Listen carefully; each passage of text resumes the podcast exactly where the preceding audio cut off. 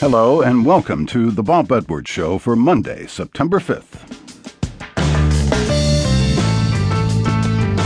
On this Labor Day, we remember the niece of William Faulkner. Dean Faulkner Wells was the last living link to the great Southern author. She died a few weeks ago, but not before writing a family memoir titled Every Day by the Sun. But first, arrogance, hypocrisy, and fear are always in political fashion unless someone has the courage to object. Half a century ago, a brave journalist spoke up and helped bring down a bully. Edward R. Murrow's confrontation with Senator Joseph McCarthy was the subject of the 2005 film Good Night and Good Luck. My guests are David Strathairn, who starred as Murrow, and director George Clooney, who also co wrote the screenplay and plays a major role in the film, which deftly mixes in archival footage of McCarthy and Murrow himself.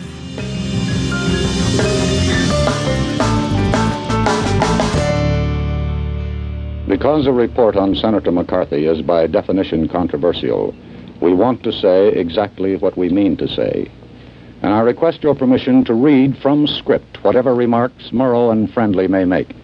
If the Senator feels that we have done violence to his words or pictures, and desires, so to speak, to answer himself, an opportunity will be afforded him on this program. Our working thesis tonight is this quotation If this fight against communism is made a fight between America's two great political parties, the American people know that one of these parties will be destroyed, and the Republic cannot endure very long as a one party system.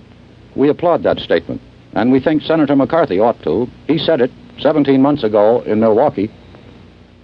On March 9, 1954, Edward R. Murrow challenged Senator Joseph McCarthy throughout the entire half hour broadcast of the weekly CBS News magazine See It Now. McCarthy chaired the Senate Permanent Subcommittee on Investigations, which sought to expose communists within the ranks of the federal government.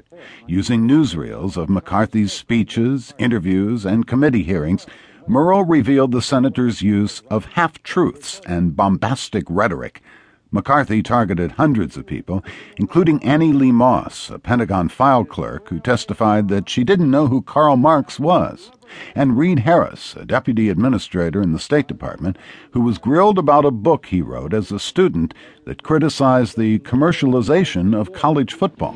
Do you think this book that you wrote then did considerable harm? Its publication might have had adverse influence on the public?